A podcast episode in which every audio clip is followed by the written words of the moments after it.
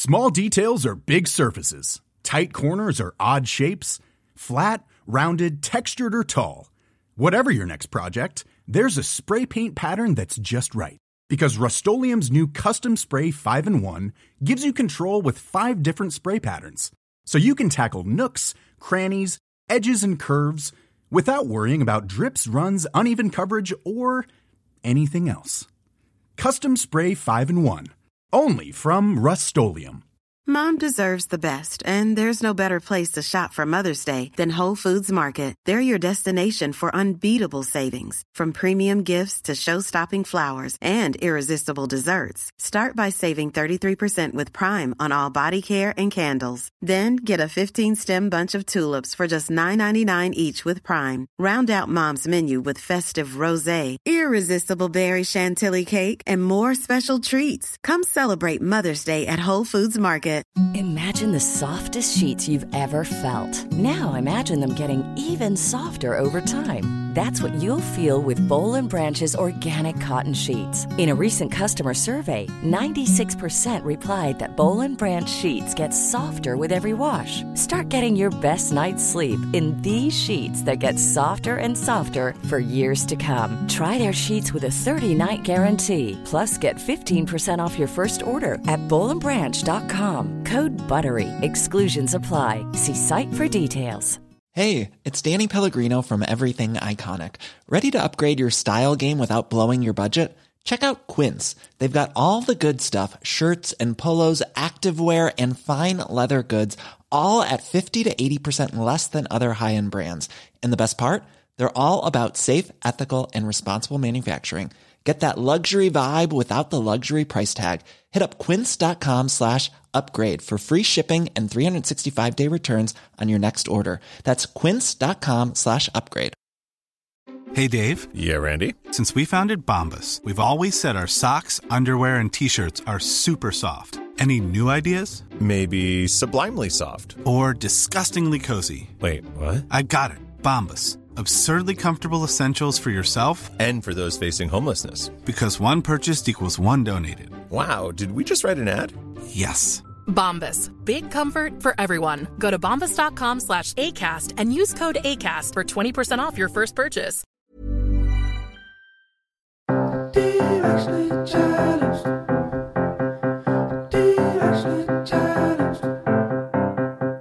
Hey guys, it's Kayla. I am so happy you're able to join us today because we are all still so directionally challenged. We thought we'd have it all figured out by the time we were in our 30s, but surprise, we don't. And that's okay. And how freeing is it to admit that it's okay to not have it all figured out? I constantly remind myself of this every day. This week, we have a phenomenal guest on. The conversation is about addiction and recovery. And Laura Cathcart Robbins does such a phenomenal job taking us on her journey in her memoir, Stash My Life in Hiding. I read her memoir and I knew we had to have her on the podcast. Not only am I a fan of her work, I'm a fan of her writing and how she takes us through the entire experience. We're going to talk about her recovery and what it takes to sit down and write a memoir of this magnitude. It is so honest and raw and real, and she is so brave to go there with us. Without further ado, here is my conversation with the lovely Laura Cathcart Robbins. And I am here with Laura Cathcart Robbins. Laura, I am so honored, thrilled, excited, everything to have you here today. Stash is phenomenal. We were just talking off mic and I was genuinely gushing about your memoir. I think it is fantastic. I could not put it down. Ah, you know this it's funny because you know the the synopsis is it's a story of just how badly the facade you created had to shatter before you could reconnect with your true self which is a phenomenal synopsis but it is next level when you're actually reading this book as a as a listener and reader i went through everything with you Mm. And for those who have yet to do that, will you give our listeners a synopsis, just a short synopsis of the book and take them through a little bit of your entire experience? Because I mean, it's it's it's phenomenal. First of all, Thank you, Kayla. Thank you for inviting me on the show to talk about this. I'm a fan of your podcast, so it's exciting for me to be talking to you. We can see each other. I know that the listeners can't see us, but to see your face and hear this enthusiasm coming from you is amazing, especially about my memoir. So, yeah, Stash is about 10 month period in the year 2008, during which I ended a marriage, entered treatment for drug and alcohol addiction, and started or explored a new relationship, which is my current relationship now, almost 15 years later. But the through line of the book is that, you know, because I'm getting a divorce, I'm really just terrified of two things. I'm terrified of of of not using. I'm terrified of not getting loaded and I'm terrified of not being in my children's lives. And those two things are obviously at direct conflict with one another. So it just really sets up this this tension of kind of which one as soon as I realize that I can't have both, which one am I going to choose and then how is that going to go? Right. And there are a lot of books about addiction. We've discussed addiction on this podcast multiple times. I have family members that have struggled with it too, but I did not truly understand what it meant until I, I read this. I felt that I was going through the withdrawals with you. I really understood, you know, the choice between your children and your drug of choice was Ambien. It just was fascinating to what extent you went through to try and smuggle it into rehab. I mean, here's the funny part is as I'm reading this, so spoiler alert, she does end up going to rehab at some point, and we won't give away a lot of spoilers, but just for the sake of this one, the extent you went through putting it in tampons, and it's just interesting to relate to your perspective of it. And yeah, I'm just a, a huge fan of your writing. And it's interesting because the whole time throughout the book, you say you're you're asking yourself constantly, Am I a writer? Should I should I go and figure out how to write again and finish school and all these things? And the irony is this book is so phenomenal. You are clearly a writer. but I uh, completely understand that feeling of questioning oneself, even when you are phenomenal phenomenal at what you're questioning. Yeah. So, you know, a, a lot of what you talk about is being black and privileged and what that means. And you say in the book how it means you have to have a seamless code switcher that's what you that's what you call it. In order to survive, you ha- need to have this seamless code switcher that your inner dialogue going on is so far different than your outer dialogue, what what you really want to say. Can you talk to us about walking that line and constantly feeling like you have to walk the line between the two? And then also how black experience is different in recovery.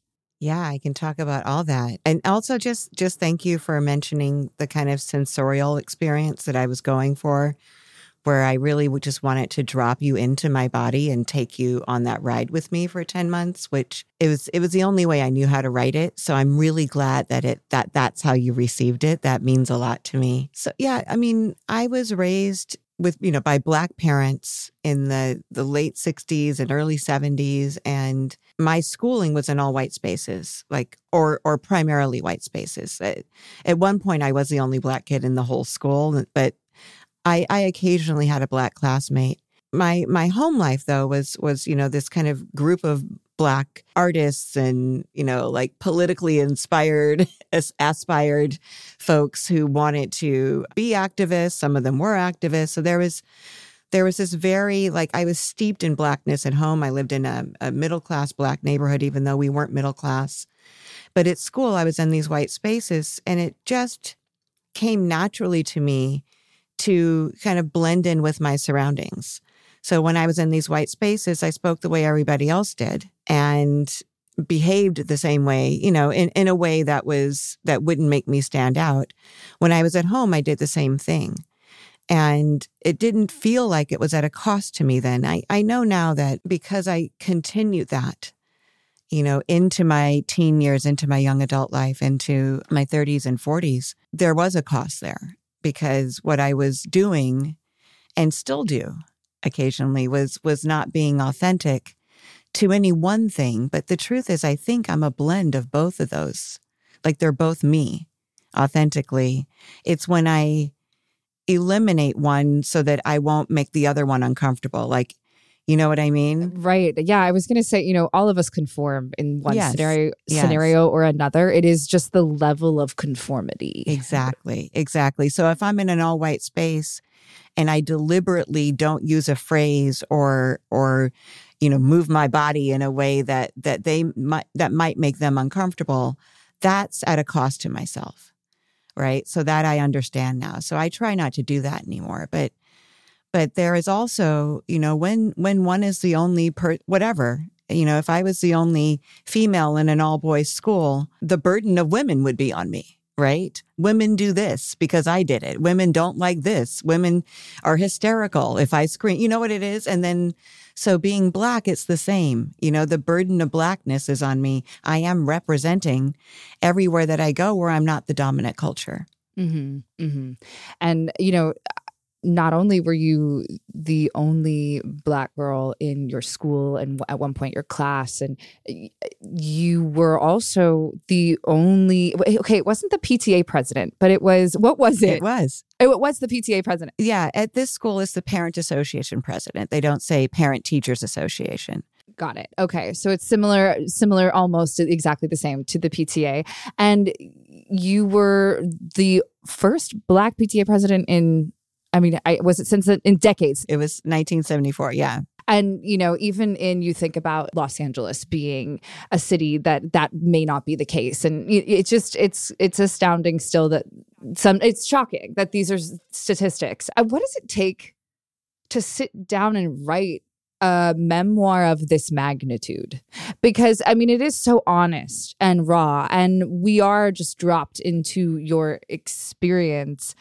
I mean, I even wrote down a quote you said it's it's amazing what you accept when all you want to do is check out and it's so true. I mean, there were so many moments I had to pause. I listened to it and I had to pause and just let what you said sink in. So, you know, how do you get yourself as a writer to develop something of this magnitude? I know you lived it, but living something and writing it so that others can feel it is are two completely different things. You know, I think that you mentioned me going back to take writing classes after I got sober. I, I really lost the ability to read and write for pleasure after I got sober. And I, I just thought it would come back. I was trying not to focus on that. I was trying to worry or, you know, focus on my kids and being a good mom. But around five years sober, I was getting really concerned that I wasn't going to get this back organically.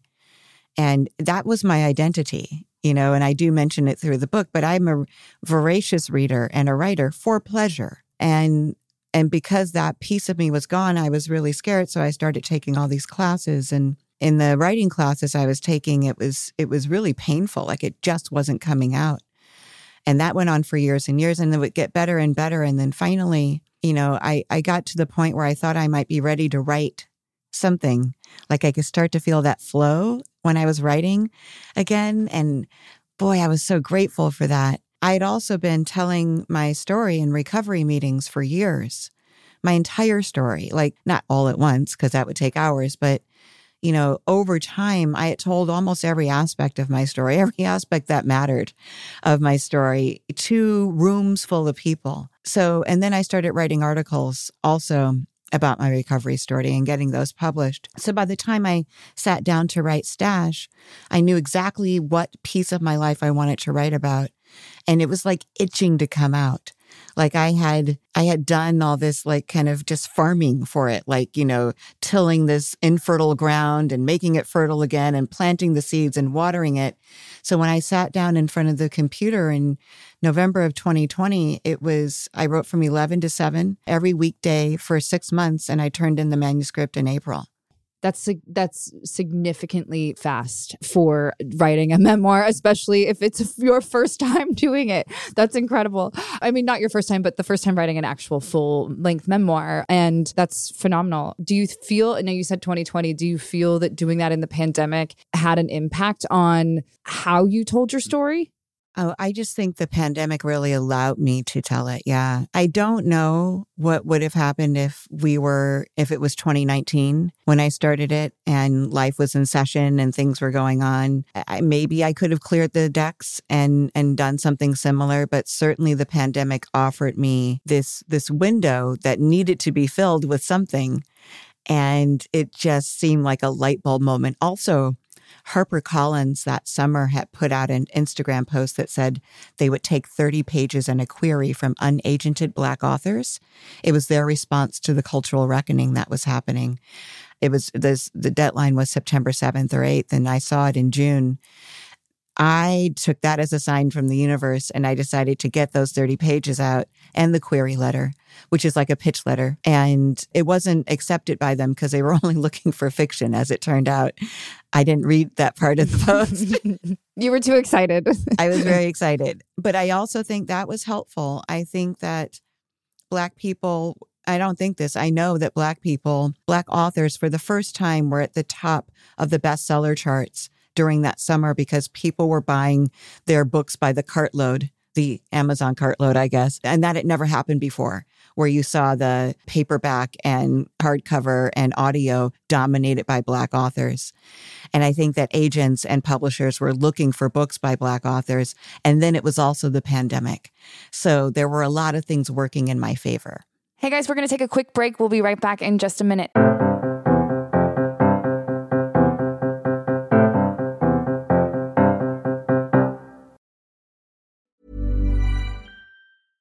Mother's Day is around the corner. Find the perfect gift for the mom in your life with a stunning piece of jewelry from Blue Nile. From timeless pearls to dazzling gemstones, Blue Nile has something she'll adore. Need it fast? Most items can ship overnight. Plus, enjoy guaranteed free shipping and returns. Don't miss our special Mother's Day deals. Save big on the season's most beautiful trends. For a limited time, get up to 50% off by going to Blue Bluenile.com.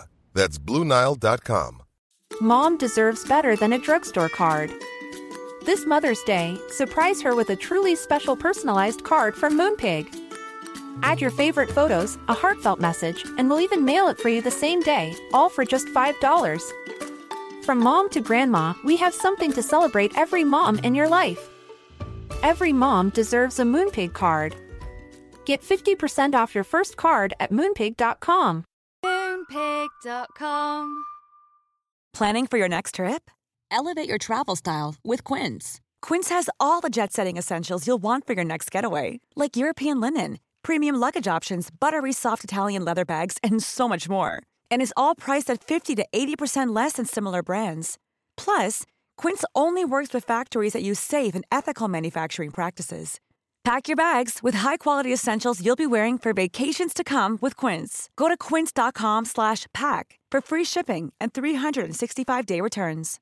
Hi, I'm Daniel, founder of Pretty Litter. Cats and cat owners deserve better than any old-fashioned litter. That's why I teamed up with scientists and veterinarians to create Pretty Litter. Its innovative crystal formula has superior odor control and weighs up to 80% less than clay litter. Pretty Litter even monitors health by changing colors to help detect early signs of potential illness. It's the world's smartest kitty litter. Go to prettylitter.com and use code ACAST for 20% off your first order and a free cat toy. Terms and conditions apply. See site for details. Imagine the softest sheets you've ever felt. Now imagine them getting even softer over time. That's what you'll feel with Bowl and Branch's organic cotton sheets. In a recent customer survey, 96% replied that Bowl and Branch sheets get softer with every wash. Start getting your best night's sleep in these sheets that get softer and softer for years to come. Try their sheets with a 30-night guarantee. Plus, get 15% off your first order at bowlandbranch.com. Code BUTTERY. Exclusions apply. See site for details.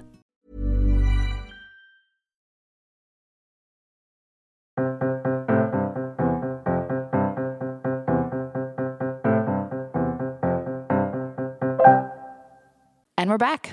You know, you met your now husband in recovery. I mean, it's just, it's the sweetest story.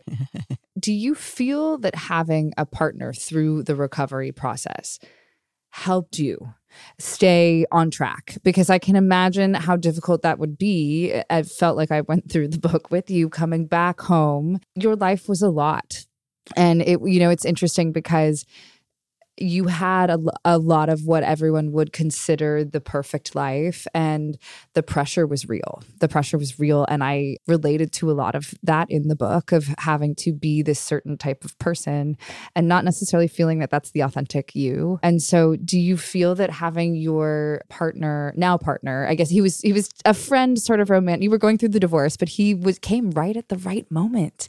It feels like he just came and helped you through it and you were able to help him through it. And so, how much of the success of that is because you have someone holding you accountable? You know, it's it is really I'm so grateful that I have a partner that's in recovery and I'm not sure how it would be if he weren't. I know it would be different. I don't know that my recovery would be any different, but certainly actually it would be different. It's certainly richer because of him and we have very different approaches to recovery even though we're in a lot of the same recovery meetings and we actually hold a meeting in our house and we have for the last almost 14 years every Saturday morning. But the way we practice our recovery is is different and it's still 12 step recovery. It's still the same 12 step program. I'm very like by the book. Like I follow instructions when I cook anything. He always cooks by taste and, you know, feeling. So like that's how that's what I mean, like how our approaches are different. I, I love the direction. You know, give me give me instructions, give me a direction, and I'm good. He doesn't need them, and that that so that that's a different approach. But but boy, it is the language is the same, and the ability to sit down and see things through the lens of not just partners and and parents because I have his t- two bonus my my bonus daughters his daughters and and my sons who live here um, in LA and so we have big family dinners and we can see everything through this lens of recovery together. And for me, it's phenomenal. It's it's wonderful. Mm. Wow. Yeah, I can see. I, the point the book ends, your sons are not really aware of i mean they they come to visit you in recovery but they're not really sure what is happening. At what point were you able to share with them or have you shared with them what happened? And what does that even look like? Because as a mother myself i put my myself in those shoes and thought how would i even begin a dialogue like that with my children? Yeah i think you know i was i was doing two things at once. I was getting divorced and getting well in an addiction and then getting sober. And I was far more afraid of the impact the divorce was going to have on them than I was about me being an addict and then needing to get sober. Even though that was scary too, but the the divorce was, you know, they I didn't know if they knew anything. I didn't know if they knew anything about my addiction either. They didn't seem to. They didn't seem to know anything was wrong. And so the talk with them when I went to treatment was was basically like I'm taking these pills that a doctor prescribed for me and I can't stop taking them so I need to go get help so that I don't take them anymore. That was met with a great deal of resistance because, you know, I write in the book I had never been away from them for that long. I was dying. I was trying not to show it. I did not want to leave them. I didn't want to leave them for a night, let alone 30 of them. Right. And there are different types of mothers, and you were one of the ones that didn't even want to leave them to go anywhere. And so I can't imagine leaving for a, um, a month. It was a month, right? It was a month. Yeah. And the conversations when I got back were less about the addiction and more about the divorce because that was happening then and just you know my my now ex-husband and i just kind of figuring out how to best prep them for this and how we needed to do this. So it would be eh, we knew it was going to be impactful so but that it would be uh, not not as damaging if there was going to be any damage. We really wanted to minimize any kind of damage to them. And so you know there were a lot of kind of preparatory conversations that didn't directly involve it. And then when we finally told them i i talk about that a little bit in the book. But now so like i talked about we've had this recovery meeting in our house for the last 14 years. I mean my my kids know my story. They they don't know all the details of it. I don't think that would be appropriate for me to have told them all the details of it but but certainly the broad strokes of it. Like they knew that I was addicted to something that a doctor prescribed for me, and then I started taking it out of prescription and I started, you know, drinking alcohol in order to boost it. And I was really, really sick. When I got help, it was really challenging for me because I had to be away from them and blah, blah, blah. And that's where I met Scott. And I needed to let them know that the addiction was, you know, not not the reason for the divorce, even though they were they were conflated in many different ways, but that this and that the divorce wasn't about them and neither was the addiction. Like, you know, because kids personalize everything and and they were little then. They were you know, were they were eight and nine and then nine and ten and and you know every they're so self-centered in the best of ways you know but now yeah and my kids are 23 and 25 and they haven't read the book but just because i don't think they're very interested in it they're incredibly proud of me they they want you know video after each time i've been on tv they're like send me the video mom and they ask about all my events how was book soup like you know they're they're really excited. They see me in the paper and like they're showing their friends and they're sending out like, so they're really supportive. I did sit them down before the book went to first pass and said, look, this is what the book covers. You know, the addiction, the divorce, meeting Scott, you know, going into treatment. And the through line is you guys. Like I'm I'm just detailing how I'm fighting to stay in your life. If you're uncomfortable with any of that, or if there's anything that you rather not I that I rather I not put in there, you can tell me or you can read it before it goes to second pass and I'll remove it. And they were just basically like, "Do you, mom? Yeah, like this is great. We we trust you." Yeah, yeah, I think that trust is so important in something like that, and how lovely for them to see their mom thrive. Because I think there's nothing better for a child than to watch their mother thrive, and that is so beautiful that they're sharing, you know, clips and things with their friends. I mean, as a mom, you couldn't want anything more for them. That's that's amazing. I really want to ask about starting your PR firm. Because you, in the beginning, when you first came to LA, you started a really successful PR firm, and it was the first Black-owned PR firm in Los Angeles, which is huge. Yeah, you you since sold it, but you, we have a lot of younger listeners on this podcast who are just starting out, kind of figuring out their careers. A lot of the listener questions are about careers and developing and figuring yourself out. So, can you talk to us about? How you grew to become a really successful PR firm and what that experience was like, because I know our listeners are going to want to hear that. Yeah, thank you for mentioning this Cathcart Public Relations or CPR. That's what our business card said. This was pre social media, so it was an entirely different time in public relations. But but I would imagine there are still some of the same elements in that I had to read everything. Right. For me, it they were actual physical you know, magazines and, and newspapers, but I read all the major daily, all the cities, you know, Chicago, New York, Miami, Atlanta, obviously Los Angeles, San Francisco, Dallas. I would read those papers every day. And I would read the trade magazines. I was the only Black owned entertainment PR firm. So there were other PR firms, but not entertainment. So I I owned that world, which also meant that I was on retainer with all, all the major studios and labels pretty much to do their urban projects. I'm putting air quotes around that. That means that's code for black. Right. So let's just let's just stop that, guys. Can we just can yes. we just call it what it is, please? Thank you. Urban or mainstream. I I didn't get many of the mainstream projects, but I got a lot of the I got almost all of the urban ones. So that was a a really nice paycheck for me. I I, I made a name for myself doing that. It was my intention to move beyond that you know, I didn't want to be the top black publicist. I just, so I was like, they don't ever say the top white publicist. Why am I the top black one? But I wanted to just be the top publicist. And I really applied the same type of discipline to that that I did to writing this book, where I, you know, I have a strategy. And you see in the book in Stash, My Life in Hiding, I strategize a lot or I had a strategy and I kind of map it out. And, and then I set out like, these are my non negotiables every day. And I adhere to that. The only reasons I don't ever adhere to them are if I'm sick or, or when my kids were little, if they were sick. Otherwise, everything got moved around those. Those were the priorities. And so I studied other people. I took other publicists out for informational interviews.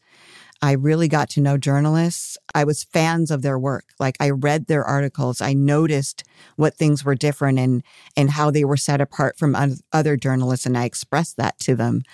and you know made friendships with them i i was networking like i do now i network now in writers groups you know like in writer circles rather but i networked in the music industry in the film industry in in television and and modeling too there was i i had some some clients in that world as well and just really got to be someone that someone someone that anyone would associate with any of those worlds because I was always in the mix. In LA, where we both live, a lot of my experience with people is that they are act like they know what's going on right? And I think the key is to act like you don't know. It's okay to admit that you don't know. That's what this podcast is about acknowledging that we don't have it all together, asking the questions, finding someone you love, taking them for lunch, saying, Can I just pick your brain? Can I figure this out?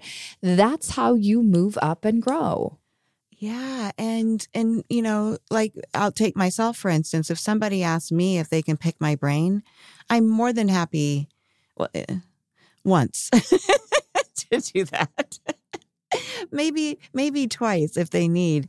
But I, I'm also flattered and I have great deal of respect for the people that come to me respectfully and say, look, I know you're busy. Can I have an, an hour of your time? I love when people put a time limit around it and I can, I can make that whatever I need to. No, but I can give you 30 minutes on this day. And, and then I stick to that. I was working for another PR firm and I started to bring in clients and my husband, my ex husband, said, you know, you should really be partner. You should really ask her to make you partner because you're bringing in a lot of clients. And that hadn't occurred to me. And so when I kind of fixed my mouth to ask her if I could be a partner, it didn't also didn't occur to me that what if she says no? because then I have to have a plan, right? I can't just say, okay, never mind, and then stay there and work for the same salary. So what happened? What'd she say? She didn't make me a partner. She listened to me. I love her, by the way. She's amazing. She listened to me and she said, I was actually going to talk to you because I'm pregnant again. And she had just had a baby. And she says, I think I'm going to, I'm going to, you know, pare down our client list and just make it one or two clients that I can handle on my own instead of growing because I was bringing in a lot of business. And so the decision was kind of made for me. But I was going to go work for another firm. And my ex husband again said, Why don't you just start your own? And I was like, I don't know anything about starting my own. I, I know the creative part, but I didn't know the business side. You know, I, I didn't graduate from high school. I didn't go to college. I I had never been in I, I never had anyone's livelihood depending on me before. And that seemed like a really scary prospect. Yeah, it's terrifying. Yeah. But I decided, let's try it and see what happens. And I like, well, you guys come with me if I go start a firm? They all said yes. I got a couple more clients in the process, got an office, got a, a Pitney Bowes machine. That was what you use for mail. I got a fax machine, which was also a copy machine, and one of those Mac computers from the 90s with that looks like a spaceship. Uh, yeah. and and I was in business and a pager, but I had a pager anyway. Oh, and if for those listening that are that don't know what any of these are, just look it up. Okay, you'll you'll know right away. yes, yes. Hey guys, we're gonna take a quick break. We'll be right back in just a minute.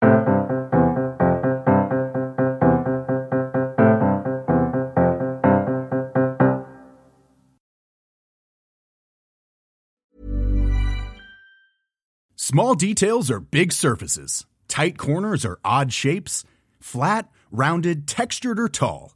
Whatever your next project, there's a spray paint pattern that's just right. Because Rust new Custom Spray 5 and 1 gives you control with five different spray patterns. So you can tackle nooks, crannies, edges, and curves without worrying about drips, runs, uneven coverage, or anything else. Custom Spray 5 and 1. Only from Rust A lot can happen in the next three years. Like a chatbot may be your new best friend but what won't change? Needing health insurance. United Healthcare Tri Term Medical Plans are available for these changing times.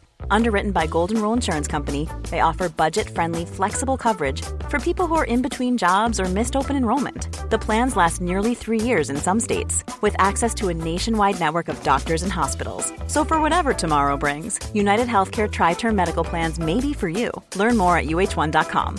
Imagine the softest sheets you've ever felt. Now imagine them getting even softer over time. That's what you'll feel with Boll and Branch's organic cotton sheets. In a recent customer survey, 96% replied that Boll and Branch sheets get softer with every wash. Start getting your best night's sleep in these sheets that get softer and softer for years to come. Try their sheets with a 30-night guarantee. Plus, get 15% off your first order at bollandbranch.com. Code BUTTERY. Exclusions apply. See site for details.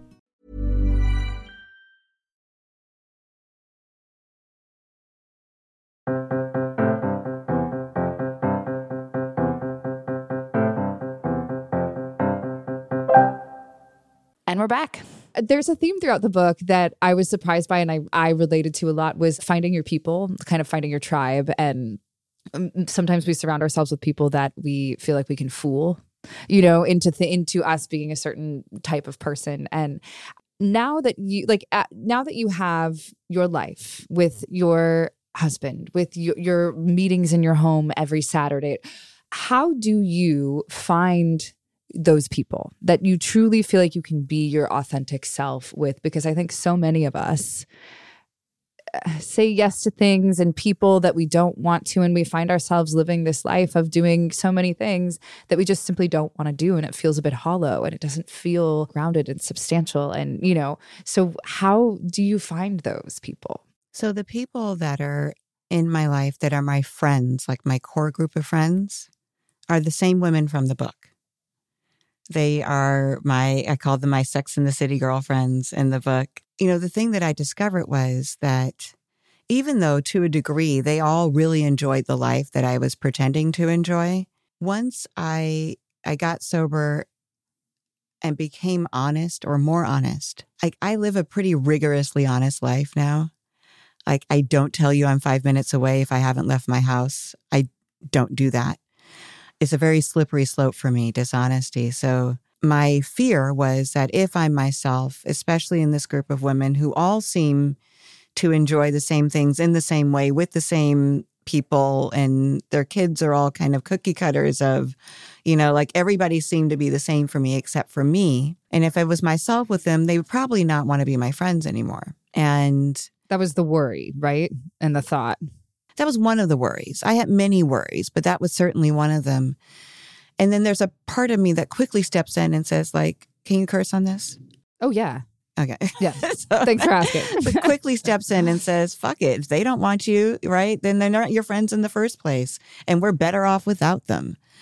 So I had those two things happening. But, you know, through with the help of my therapist, who I loved, loved, love, and I talk about her in the book, she was extremely helpful to me. I really decided not to kind of modulate who I was around anyone anymore, including my friends. You know, I think they liked me better. I I think they were I don't know if they liked me better, but they were so appreciative of it. And it, I think it allowed I won't speak for them, but it seemed to me that it allowed them to be more of themselves. When I was telling the truth about how I felt about all these things, you know, not in like word vomit all over them, like, I hate this, I hate this, I hate this. But as things came up, like the joke is now, Kayla, that if they invite me out to dinner, which we go out to dinner pretty regularly, I'm leaving first. They know it.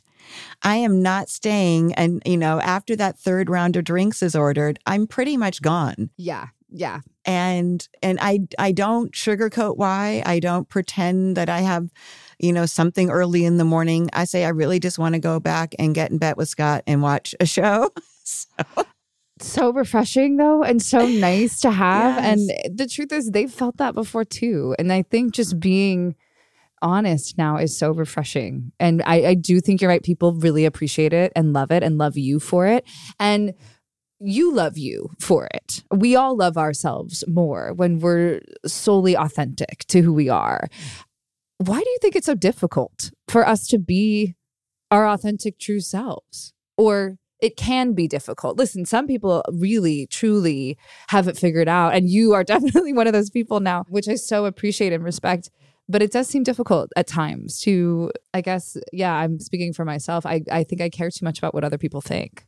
Yeah, I think for me, it's fear of discomfort of any kind. If someone ever booked me on a middle seat on an airplane, I know that my blood pressure would rise. And it's not anger, it's fear. Like, how am I going to get through that flight? And that's a, that's a, for me, that's an extreme example. But, but the fear of like, you know, if I tell you I'm leaving early and you're disappointment, disappointed, that disappointment is going to cause me discomfort because I might feel guilty or I might feel obligated to stay longer or I might, you know, like, so I don't really know how to navigate that as well. So I'd rather not.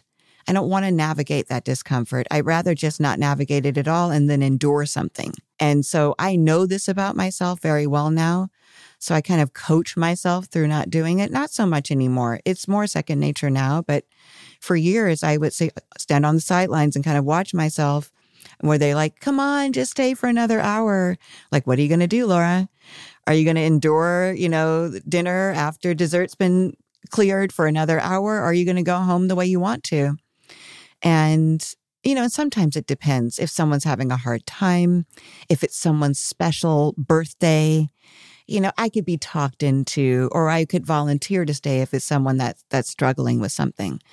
But if it's just convivial, kind of hanging out and having fun, I'm out. Mm-hmm. I'm out Yeah. after dessert. I don't Yeah. care.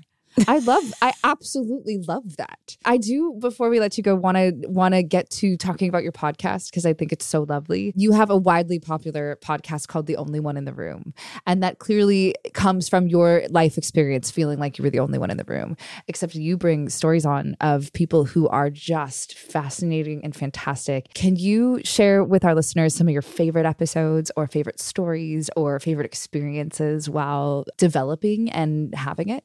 Yeah, thank you for for mentioning it. It is the thing that I didn't expect to love that's in my life. I really started the podcast to help build a writer's platform. And I thought that this would be something I would dabble in, and it's taken on a life of its own. We're almost 700 episodes in, I think. We started it in 2019.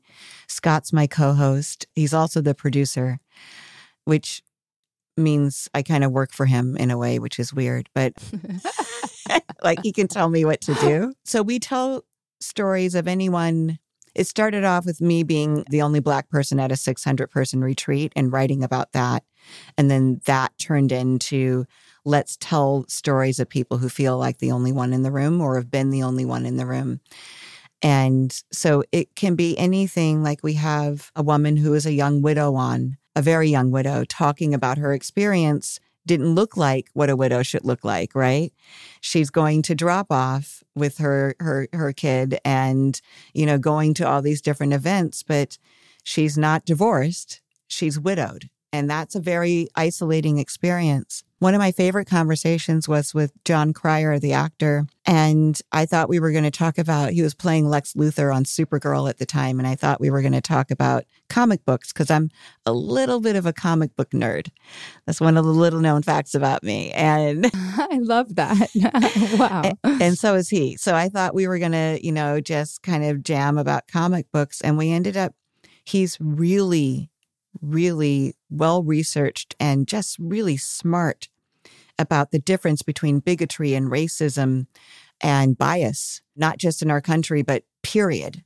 And we had this really amazing in depth conversation about that and how aware he is of his privilege as a not just as a white man but as as you know a a, a, a tv star and because he was on two and a half men everybody's like who's jon cryer i'm like not charlie sheen the, other, one." guy, the other Yeah. one in Two and a Half Men. You've seen him every night on reruns for the past decade. Yeah. Exactly, exactly. And at one point, one of the highest paid actors on television, he was. And he's that was just like I woke up so much during that conversation. I was like, damn, Jon Cryer. All right. This was a totally different conversation than I thought we were going to have. And and he's he's actually he's my neighbor, probably our neighbor too. He's in the same neighborhood. That was one of my favorite conversations. My conversation with Kiese Laymon. Do you know who he is? Yes, the yes. author. Uh-huh. Oh my goodness, Kayla, like that. I was, I read Heavy. For those of you listening, if you haven't read it, you know, run, do not walk to get this book heavy. It's uh, written by Kiese Laymon, who is a Black American author. He's a Southern man, he's a Mississippian, he's a professor. He's an incredible writer and he writes about his experience with addiction, a different addiction than mine, and, you know, regarding food and body image, which you never see black men writing about ever. And he writes about it so beautifully. So I read this on vacation and then I DM'd him as I do because I'm bold like that. And he responded right away and said, Yes, I'd love to be on your podcast. And I was like, What? So I'm out of my body. You might be able to hear it the whole interview. I'm like trying to like, okay, stay here, stay here, stay here. It's Kiese, it's Kiese, it's Kiese. Uh, but I love, love, love that conversation. Um, and then the last conversation was kind of an off the beaten path one. It was Kimberly Russell who was an actress. What was she on? She was on Head of the Class. Oh my God, she was on Head of the Class. And she was also in Ghost Dad with Bill Cosby, which, you know, whatever. That was back then. Her story is phenomenal in that she had a few kids. I don't remember how many kids, three or four. And she had a friend, no, she had a mom at school. So imagine like one of your carpool moms asking you to go to a doctor's appointment with her and then ending up in the hospital with her getting a death sentence with weeks to live. And right there in the room, she asked you to raise her five children. Kimberly said yes. Before she talked to her husband, before she talked to her three kids, that's what she had three kids at home. And and then so I won't spoil the rest of the story. Yeah, it's amazing. And I went through a flood of emotions, you know, just a roller coaster of emotions during the interview and came out with just so much awe and admiration for this woman. So those those are the top three that come to mind, but we have so many so many great stories. Right, and that's one thing that's so great about being uh, having a podcast is being able to have those conversations and constantly learning and growing and changing and becoming a better version of you and just a more experienced version. And yeah, that's so lovely. I'm a huge fan of your podcast too. So we will I'll continue to listen and I know all our listeners will want to know your socials and especially cuz you DM people, that's how you get in there. So do you want to give us your socials? Yeah, I mean the the best way to reach me is on Instagram. I went on Twitter the other day and I saw all of these messages like from 2017. It's it's it's overwhelming, especially with the Elon Musk thing. We don't know what's happening. It's it's a whole thing. Yeah, it's a whole yes, thing. Yes, thank you, thank you. So Instagram is at Laura Cathcart Robbins. Cathcart is C A T H C A R T. Robbins is R O B B I N S. Uh, and I'm also, our website is theonlyonePod.com. And on there are Facebook, Twitter, TikTok. I'm on TikTok, which I'm I don't pay much attention to, but I'm on there, and Instagram, and also all the podcast episodes. Everything for Stash My Life in Hiding can be found there. All the press, the New York Times review. Going to be an Oprah Daily this week. They're printing an excerpt from it, so look out for that. Oh yes. my god! Congratulations! I think it's Wednesday of this week, but we I don't know what week this is. But anyway, check okay. out Oprah Daily after you listen to this and see my excerpt. Yes, this will be out in a few weeks. So actually, it will have yes. already come out. Yes, but that's phenomenal. Well, I'm a huge fan. I'm so grateful for your time and your energy today and grateful that this exists in the world for many who will need it. You're truly amazing. So thank you so much. I really appreciate you. Oh, thank you, Kayla. Thank you so much. I'm sure you guys can hear me as I'm interviewing her, but I'm such a fan. I'm definitely gushing and have the biggest smile on my face the entire time. I really appreciate when someone is honest and her level of honesty is is just admirable. And that is definitely something I'm working on in my life. So to see someone live that and have that be their truth is something I really admire.